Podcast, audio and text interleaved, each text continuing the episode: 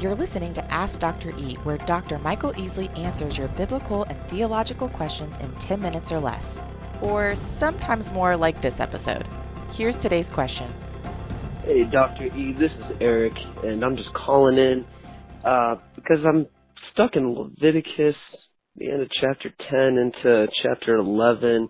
I spent 10 minutes just trying to figure out what my takeaway should be, where Aaron basically challenges what Moses was saying about an offering, and verse 19, behold, this very day they presented their sin offering, their burnt offering before the Lord, and things like these happened to me. If I'd eaten a sin offering today, would have been good in the sight of the Lord. Verse 20, when Moses heard that, it seemed good in his sight.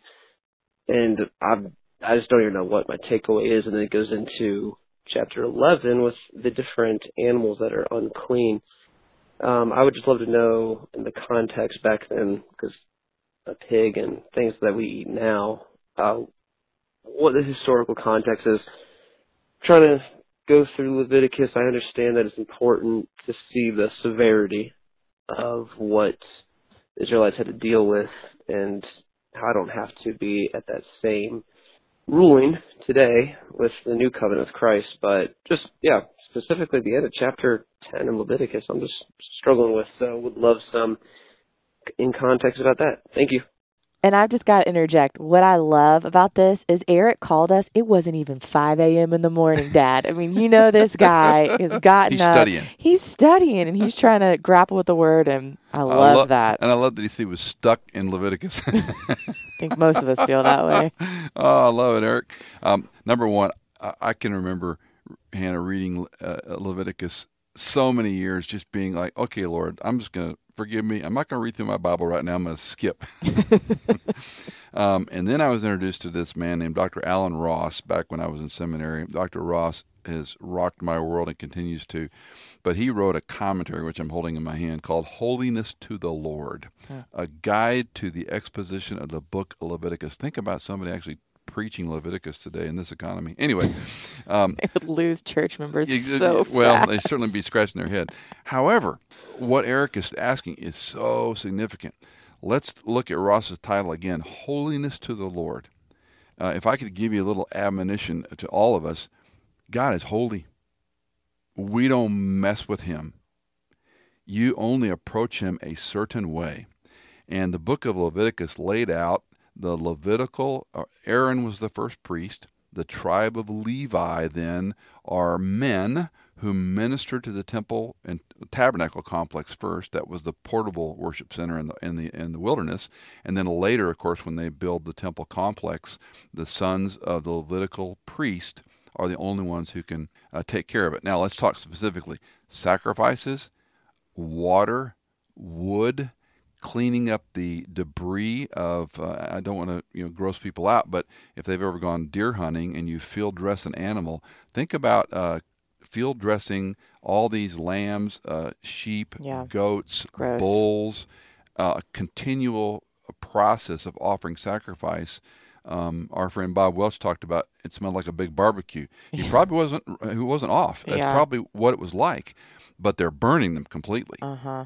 So when it starts getting burned, it's not necessarily a pleasing aroma to us, but the whole depiction of a sacrifice was in our place on our behalf instead of our guilt, our sin, something else had to die. Mm-hmm. And blood was life.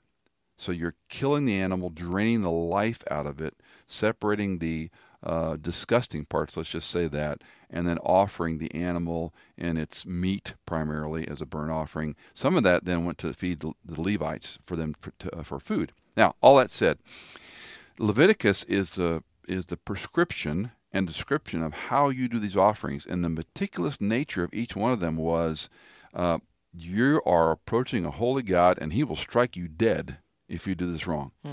So there's a sobriety we need to have. Now, in the passage that, that you refer to, there's a number of things going on. Um, his sons have been have been struck dead because they were fooling around. They were they were making some bad choices, and we won't go into that too deeply. I'm going to read from Dr. Ross because he's going to say this more succinctly than I can say.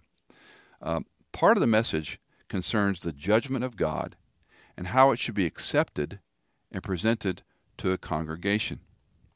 It requires a clear public acknowledgement to the justice of God. People who witness such events must come away with a proper understanding and acceptance of the holy nature of God.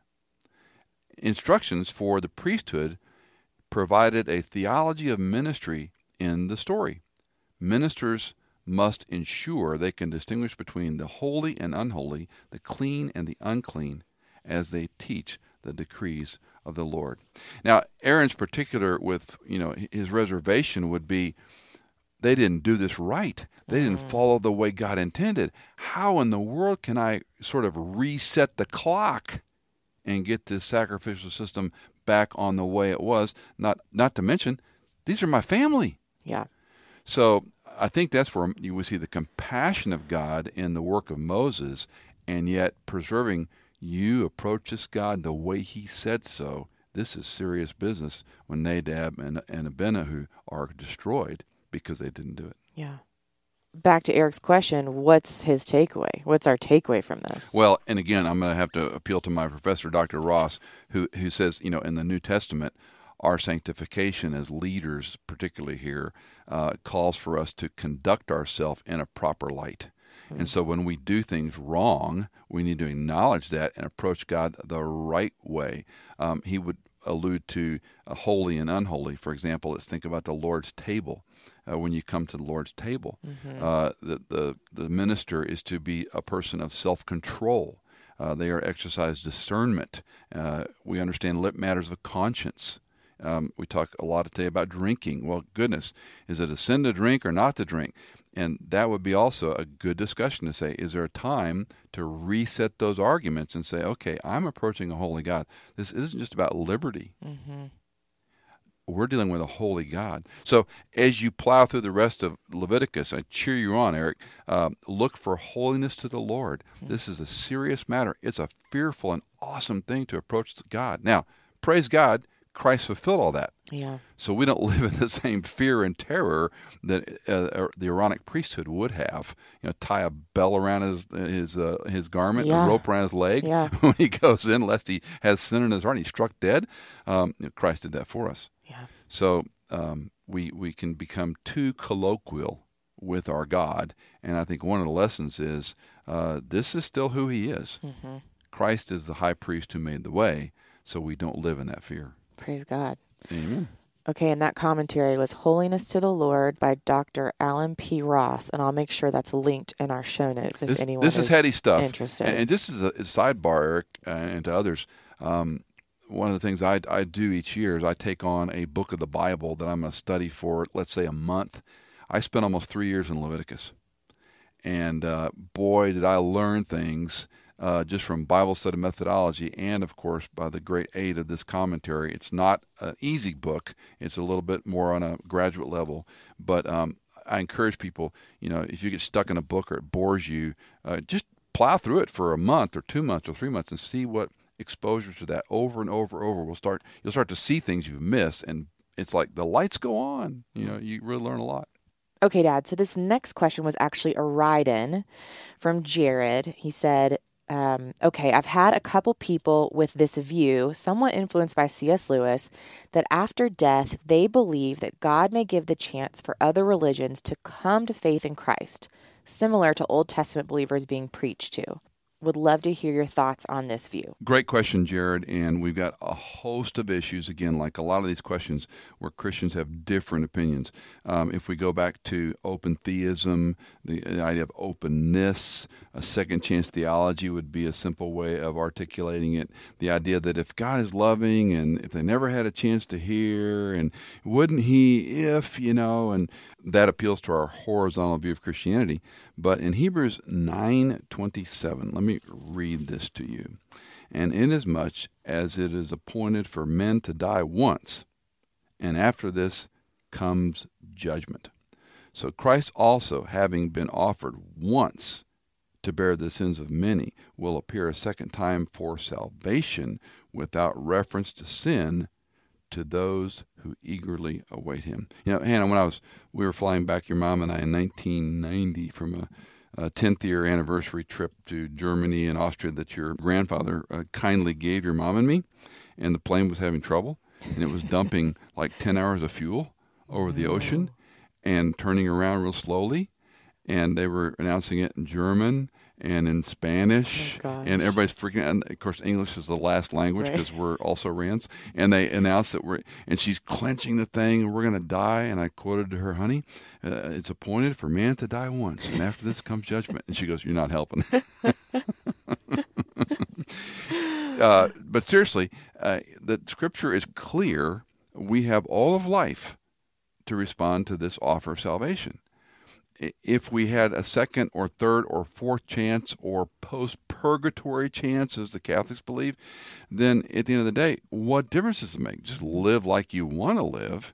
Because when you die, God's going to give you, you know, all these different options. Oh, I'll give you a do-over. Oh, it's no big deal inasmuch as it is appointed for man to die once, and after this judgment.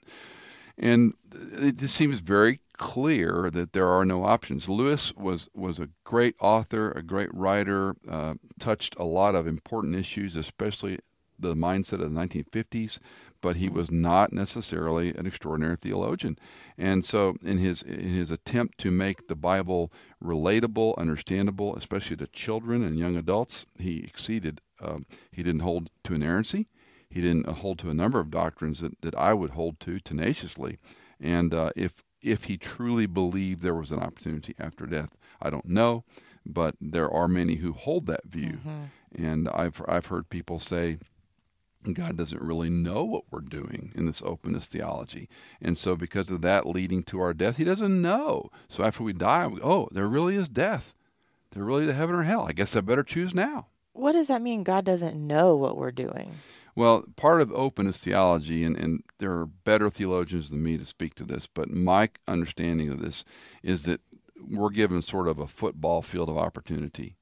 And, and God wants us to get to the other end zone, but He doesn't know the plays and the Mm-hmm. How we're gonna gonna get there. there. And some of that lends into different tentacles of you know when when you die, you have this other opportunity because God doesn't know or predicate it. Um, but again, Hebrews nine twenty seven is hard for me to get around. Okay, but what about the person who literally never hears the name of Jesus their entire life?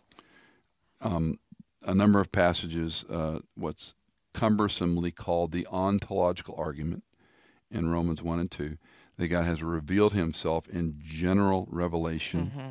specific revelation being Christ, his word, the Bible, Mm-hmm. general being the stars in the heavens, Creation, the uh-huh. creation. Um, I am one of those crazy people that believes uh, intelligence comes from intelligence Sure. intelligence can't come from non-intelligence. You could run a thousand tornadoes through a thousand junkyards for a thousand years, and you would never produce a 747. Yeah.